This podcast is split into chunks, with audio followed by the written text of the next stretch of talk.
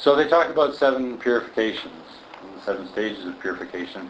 Curiously enough, in the teaching, the first purification they talk about is the purification of virtue. The purification of virtue is about a purification of your ethic, or purification of your morality, or purification of your relationship to yourself and your community in terms of your action. Does that make sense? So when I talk about purification of virtue, the word that's being translated from Sanskrit there is sila, S-I-L-A. And sila actually means coolness, coolness in the face of. You know, if uh, somebody offends you, your mother used to say count to ten. Or if you uh, got a bad treatment somewhere, the direction was to try and stay cool, centered, and find your way through the problem. This is not very popular anymore. Curiously, the the more popular reaction is if somebody uh, bugs you, you kick them in the head, because that proves you're like a free person. You know, this proves now that you're that you're not uh, subdued or repressed or held down or or oppressed. Is this not what we're seeing out there in the streets? Nobody tells me that I can't drive across the meridian in the wrong way because I'm a free person. I can do what I want. So this is not very cool. But then you see, that's the whole idea. You have to realize that up until through the ages, starting from our first novel up until recent times, our hero was somebody who went out on a journey. Ulysses or Ivanhoe or whoever went out on journeys to help the people, to help the town. A white buffalo woman who went out on a journey to try to find food for her tribe. There was a service function. The hero as a service function. Starting in about the 1900s, or the late 1800s, 1890 through 1910, sometimes called the Cubist decade, 1905 to 1915, the hero became an anti-hero. Uh, James Dean, Rebel Without a Cause, The Fonz. Um, oh man, now you can go on, can't you? I mean, almost every hero in the movies is an anti-hero. He's a person who goes against the system more than uh, supports the system in a way. So this is a very important thing to understand when it comes to your understanding of ethics or morality, because the, the current hero in the broad spectrum of society is the anti-hero, the, the person who rebels and fights and goes against the system. Does this seem fair enough to you? So with the anti-hero, it's very hard to have a sila or a, or an ethic or a morality in relationship to your community or yourself or your neighbors if the idea of the hero in your being is kind of destructive.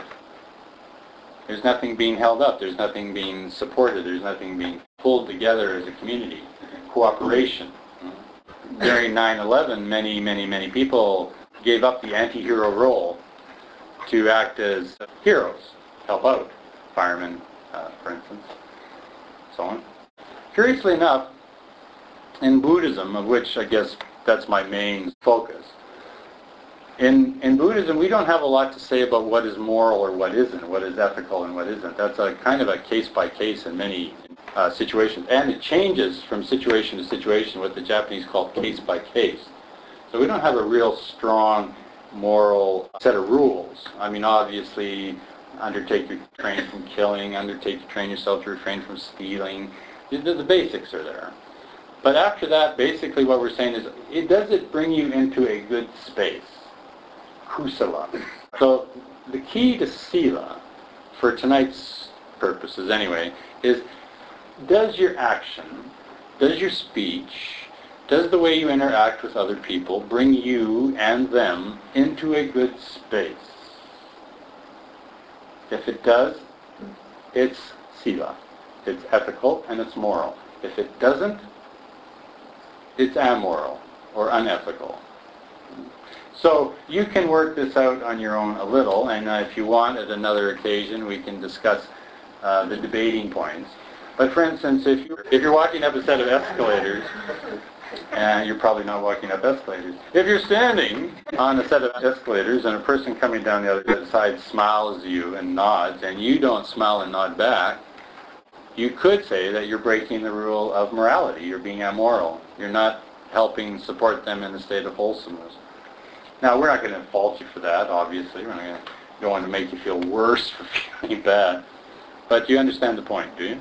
You should be trying to bring yourself into a state of friendliness, fundamental friendliness, fundamental good feeling towards self and others. Okay? That's the basic thing with Sila. And so your actions, your work, your endeavor, your, your tries, your attempts will be focused on bringing you there, and that's called the purification of, of virtue. Fair enough?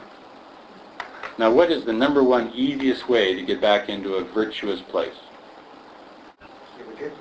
Give a gift, right? Yeah, that helps. You can't hate somebody when you... Contact. You can't, yes, contact bliss, and you do that by letting go of Object. object.